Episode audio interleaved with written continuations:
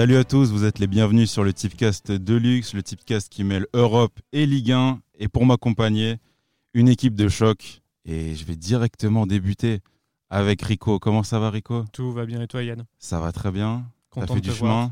Voir. Ah, j'ai fait du chemin. Toujours heureux de te voir. En face de moi, yeux dans les yeux, Majdi. Comment ça va Majdi? Salut Yad, salut les amis. On est très content d'être là pour vous faire gagner de l'argent. Comme d'habitude, on a aussi un invité pour, la, pour le flash, pour le début. Basse. Tu me considères comme un invité Un invité, un invité parce que tu es Oh. quand même un peu dans la partie Ligue Oh, il 1. a fait on est au noirs. début. le regard était, était, Très sombre. Très était sombre. très évocateur. On a aussi Maxou. Comment ça va Maxou? Ça va et toi Yad? Content d'être là avec vous tous. J'espère que vous allez tous bien. Ah, On va tous très bien. On est tous très heureux d'être euh, d'être réunis pour ce Tipcast de luxe. Qui... Du luxe, le type caisse du luxe. Les Tipcast Delix qui, s'al- qui montrera. On débutera par le Flash, justement, avec euh, le Flash Europe. Ensuite, le Flash Ligue 1. euh, le Flash Europe, le Flash Ligue 1. Et ensuite, on, on ira sur, un, sur la minute de Rico, la chronique. La La fameuse chronique sur Nice, sur Patrick Vieira. Il y a pas mal de choses à dire. On ira ensuite sur le focus OM Lille. Euh, où il y aura beaucoup, beaucoup de choses à dire aussi. Majdi a des stats euh, incroyables à nous donner, Toujours, toujours. bien sûr. Monsieur Stat. Je vois sa feuille là, bordel. C'est c'est un Des peu blanc. hiéroglyphes. Et, euh, et ensuite, on partira euh, du côté de l'Italie, full Italie cette fois-ci, avec le focus Roma Napoli. Et euh, on sera en compagnie de Manu aussi. Et on, on terminera justement par Il Momento del Gatto, la petite minute Serie A de Manu qui nous parlera du Milan AC qui a perdu, euh, qui a perdu de sa grâce. Le programme vous plaît? Parfait, parfait. Tu nous as pas trop laissé le choix de toute façon. Oui, c'est vrai que c'était un peu une dictature. Et bien justement, toi qui aimes tant faire des commentaires, on débute, on débute par le Podcast Europe. Euh, de redire sans bugger. qu'est-ce que tu as sous la main pour nous? Bah écoute, vous me connaissez, je vais faire simple. Il y aura un petit mélange de trucs un peu safe et des trucs un peu plus funky. Ouh là là Alors en funky, Real, le Real qui va affronter le Real Betis. Nabil Fekir, buteur au Bernabeu face à Zidane. 4,50 les gars, c'est donné.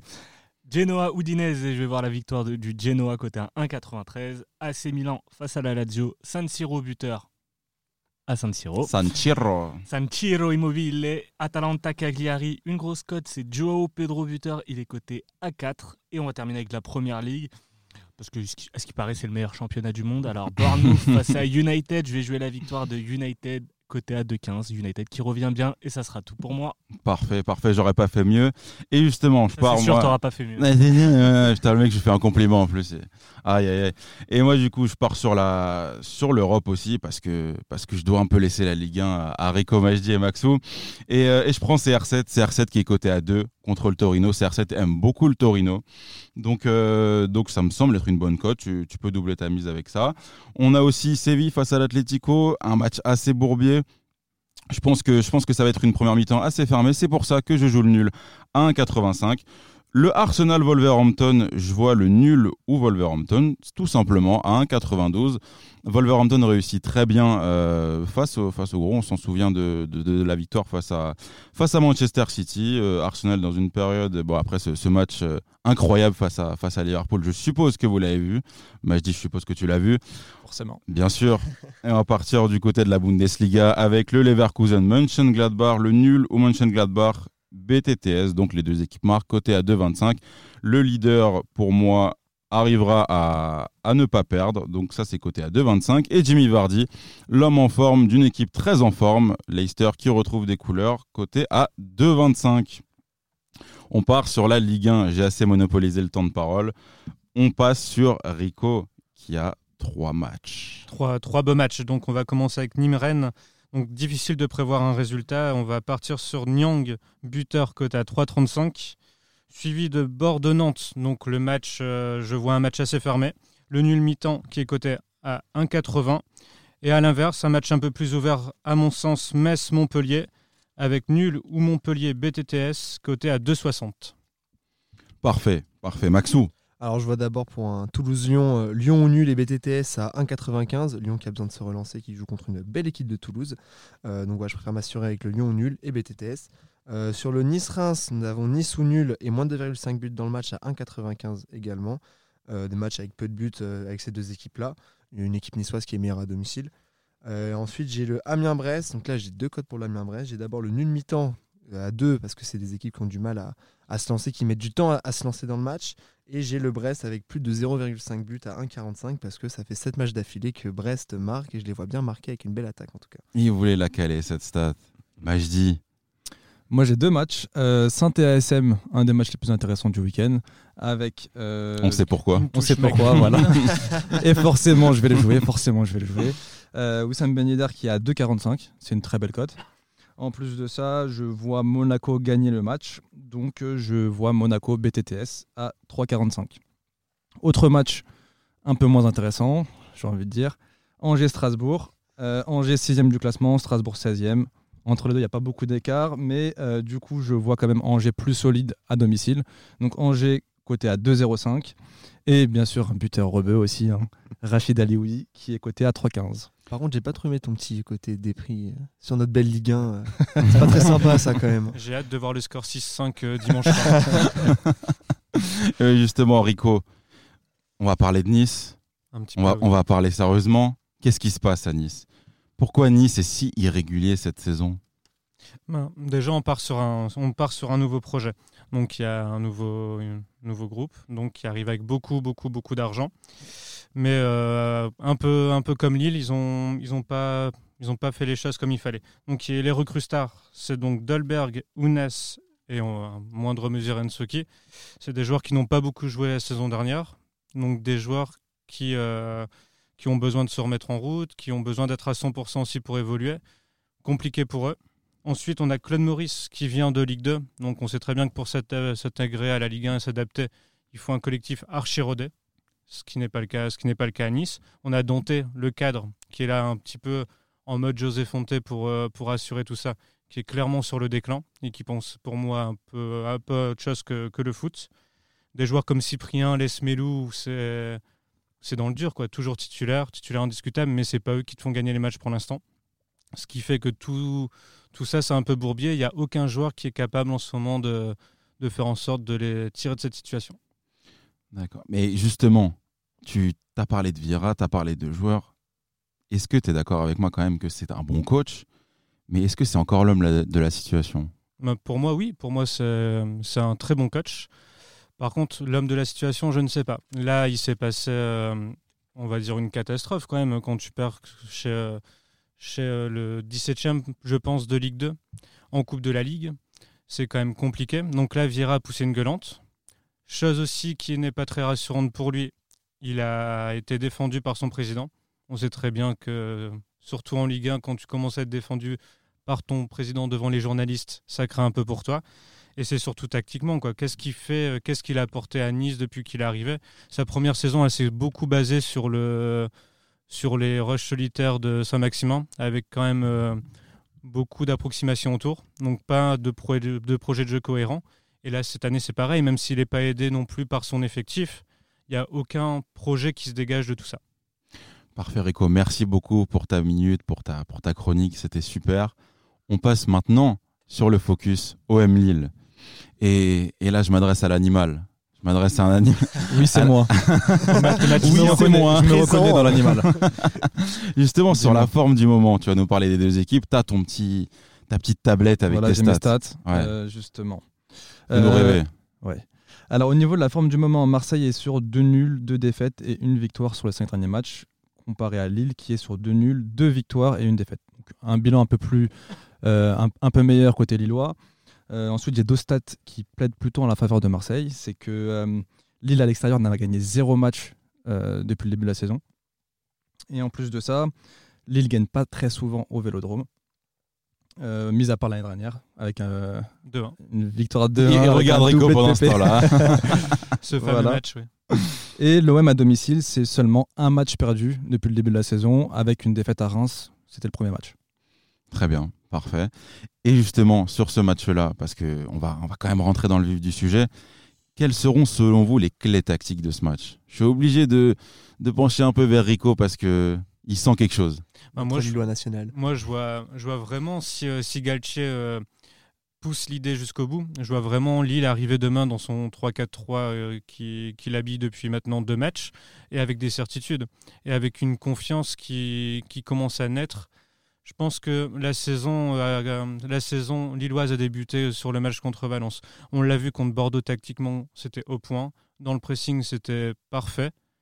Je les vois exercer le même pressing demain. Et le 3-4-3 pourra, pourra aussi faire en sorte à Sedic et, euh, et Bradaric, s'ils jouent les deux, de mettre le feu aux latéraux marseillais. C'est deux joueurs qui, qui aiment, qui, bouffent des espaces, qui prennent souvent leur couloir.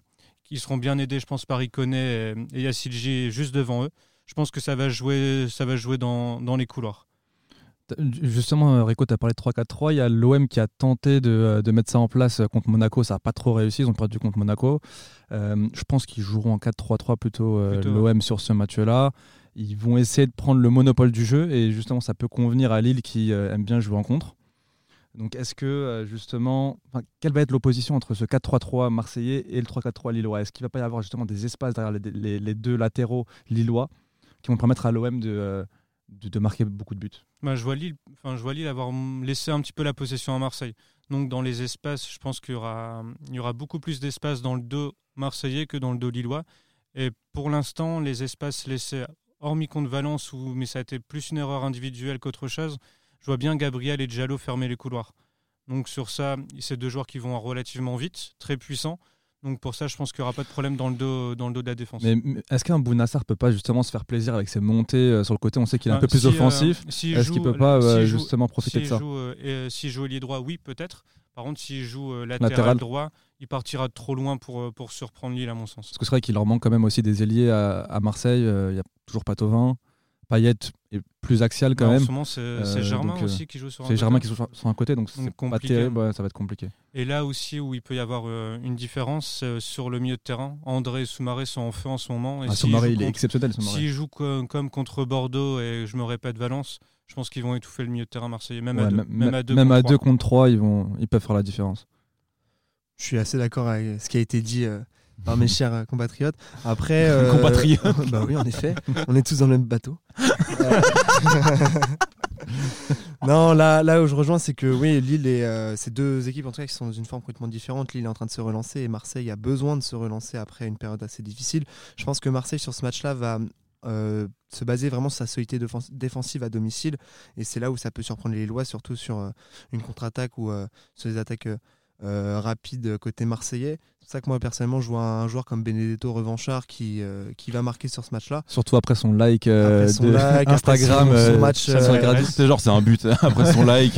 non mais il est, critiqué du coup ah, à, Marseille par les supporters parce que c'est un truc qui se fait pas. Après un classique, après un classique en tout cas c'est compliqué et je pense qu'il a compris le message. je pense qu'il va, il a à cœur de, de montrer plus que Marseille qu'il n'est pas là non plus juste pour faire des likes sur des photos parisiennes après des classiques perdus. Non mais vraiment blague à part, on va, je pense que Benedetto va être important sur ce match-là. Il va être vraiment la, clé du match côté marseillais.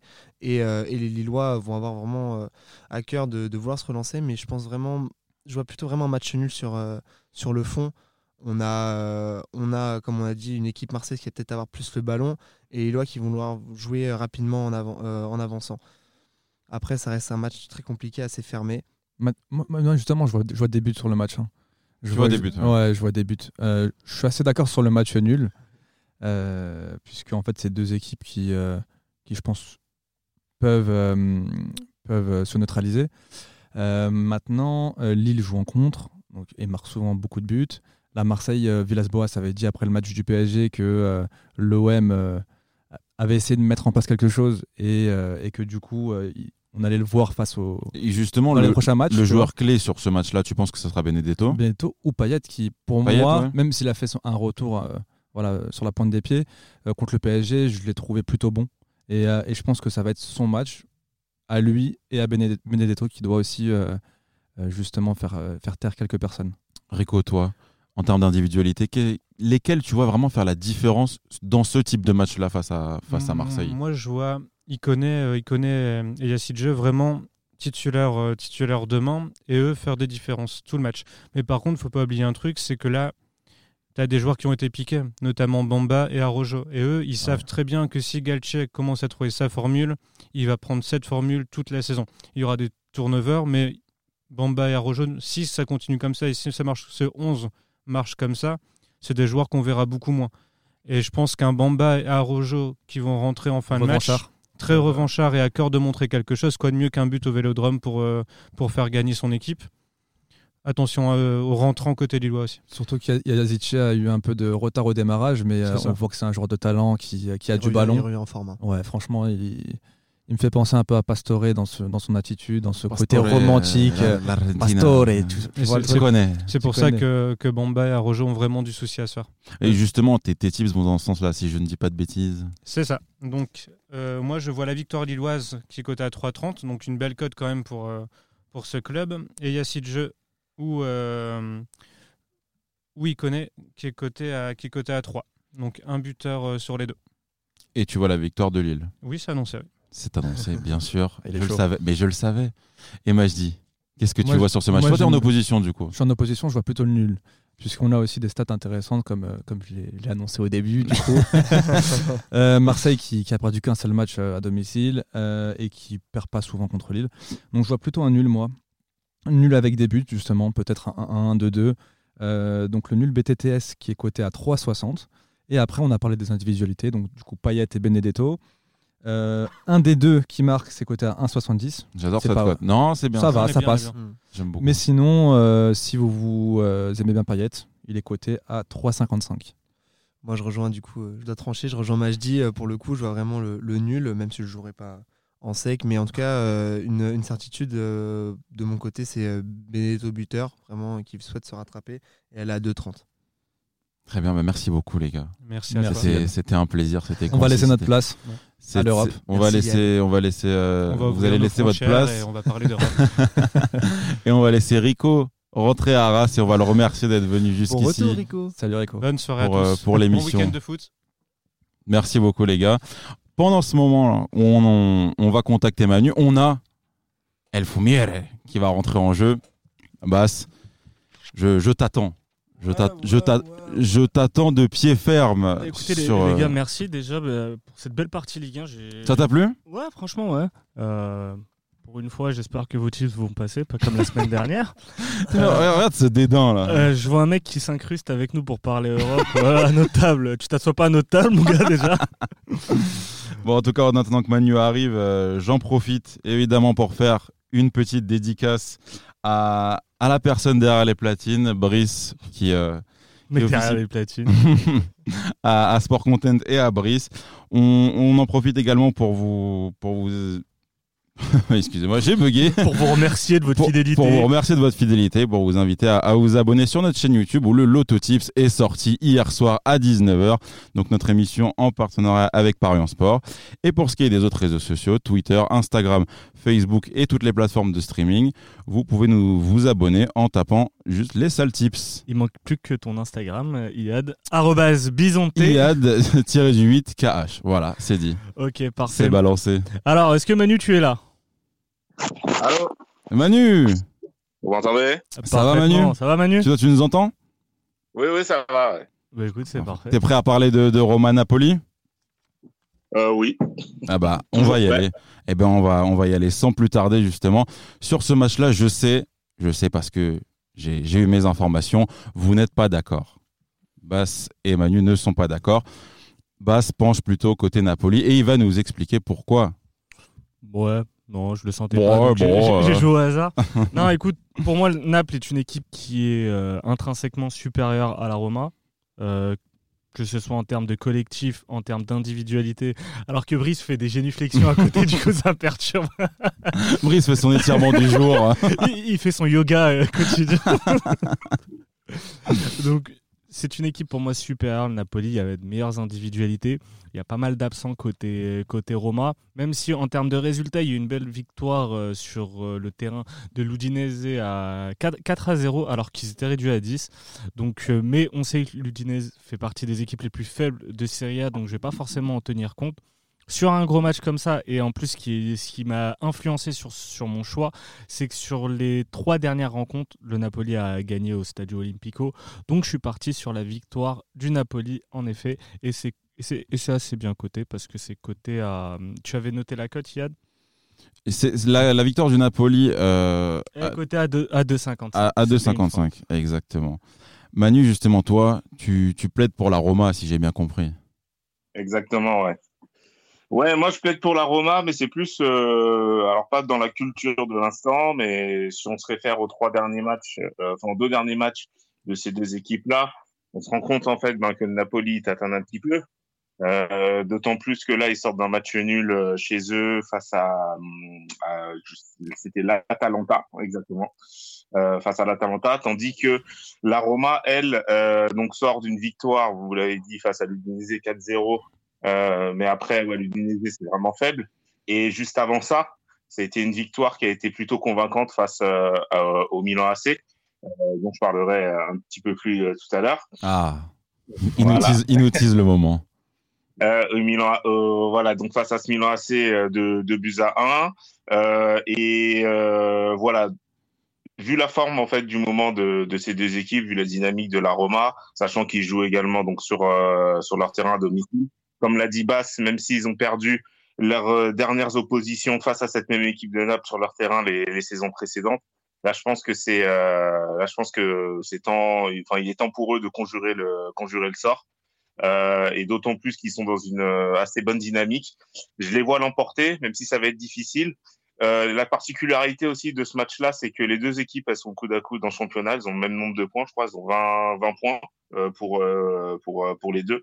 Ce qui fait que une victoire, que ce soit dans un sens ou dans l'autre, ça les mettrait en balotage favorable pour le, pour le top 3. Euh, euh, maintenant, je pense que voilà, la victoire elle va plutôt pencher du euh, du côté de, de Roma. C'est pour ça que j'ai joué euh, deux tips sur euh, sur ce match-là.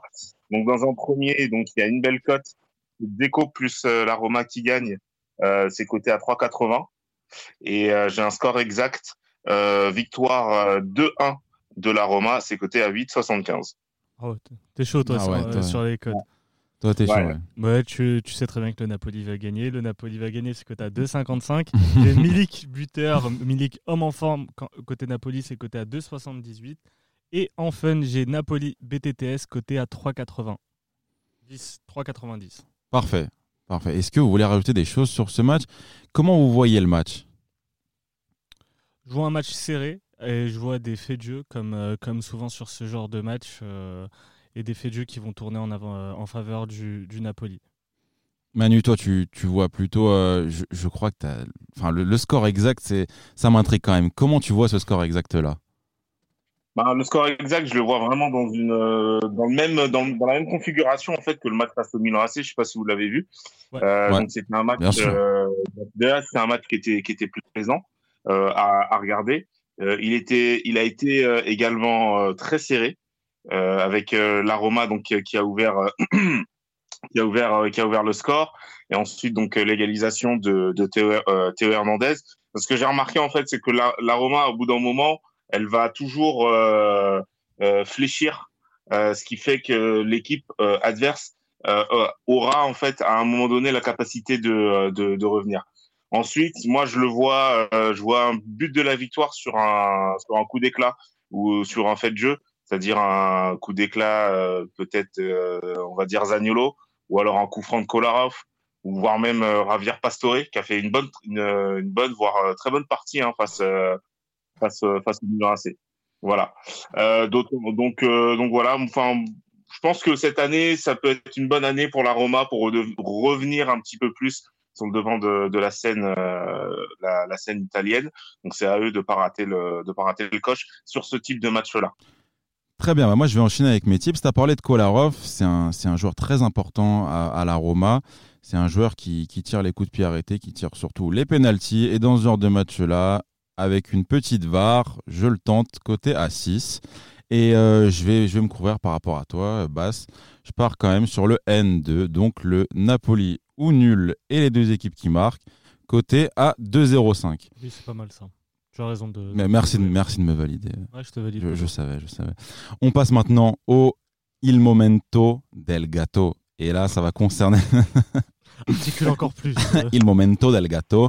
On passe sur cette minute-là qui va concerner cette semaine le Milan AC. Manu a plein de choses à nous dire le sur jumeau un... maléfique. le jumeau maléfique. Et Manu, on t'écoute justement parce que le Milan AC a connu quelques, quelques tourments récemment. Et, et justement, je voulais te demander ce que tu pensais du choix de Pioli déjà. Alors, donc, au niveau du choix de Pioli, je trouve que c'est une, euh, bah, c'est que c'est une erreur de casting, purement, euh, purement et simplement. Euh, faut dire en fait que le Milan AC depuis, euh, on va dire trois saisons, a enchaîné en fait les, les entraîneurs, on va dire médiocres ou qui n'ont pas spécialement d'expérience. Euh, quand je dis médiocre, je sais qu'il y a Vincenzo Montella qui est passé par là. Après, on a eu Gennaro Gattuso qui, a, faut, faut dire ce qui est. Donc, euh, il avait pas, enfin, juste avant le Milan AC, il avait entraîné une petite équipe de série C ou de série B, je sais plus trop, et il n'avait pas spécialement les épaules pour reprendre euh, euh, ce, type d'équipe, ce, cette grosse cylindrée. Là, je pense qu'en fait que des types comme Maldini euh, ont, tiré sur la corde du sentimentalisme en se disant on va faire revenir un ancien de la baraque pour remettre le club sur le vent de la scène, mais ça ça n'a pas fonctionné. Au-delà et maintenant, tu te retrouves à remplacer Gattuso par euh, par Giampaolo. Euh, Giampaolo qui a fait le pire début de saison de, enfin l'un des pires débuts de saison de l'histoire du, euh, du Milan AC. parce que là, il faut, il faut savoir en fait que avant l'arrivée de Pioli, le Milan AC était en, on était à quatre défaites en pratiquement cinq, cinq, six journées. Là, ils en sont à, ils en sont à cinq. et du coup, tu remplaces ce, ce, ce, ce très moyen entraîneur par un autre très moyen entraîneur. Et là, je vois pas vraiment où est-ce qu'ils vont, dans quelle direction ils vont. Parce que Pioli, c'est bien pour entraîner des équipes, on va dire, du type Genoa, du type euh, euh, la Fiorentina ou, euh, ou, ou, autre. Mais pour, pour entraîner, en fait, le Milan AC, prendre un entraîneur, en fait, qui n'a aucun palmarès, je, je, je comprends pas vraiment la, je comprends pas vraiment le, le, le but. Il la plus-value, mais, mais, il a un col roulé, comme Yad. voilà. C'est quand même à souligner. Et justement, euh, est-ce que tu, enfin, est-ce que tu penses qu'il y a vraiment un leader dans, dans cet effectif-là? Tu as parlé d'erreurs de, de, casting aussi. Les deux questions sont, sont un peu liées au final parce que si il y a des erreurs de casting et s'il n'y a pas de leader, les deux sont liés. Voilà, je, je ne vais pas me répéter et je te laisse parler. Euh, aujourd'hui, ben ouais, ben force constater qu'aujourd'hui il n'y a pas de, y a, y a, y a pas de leader. On va dire que le Milan AC, enfin, l'un de, leurs meilleurs joueurs et encore qui n'est pas spécialement très fiable. Je vais, je vais, je vais pencher du côté de, de Didio Donnarumma, qui malgré ses, ses 20 ans euh, est déjà un, un, bon gardien, qui peut devenir très bon, mais il a encore, euh, à mon sens, en fait, il n'a pas les épaules.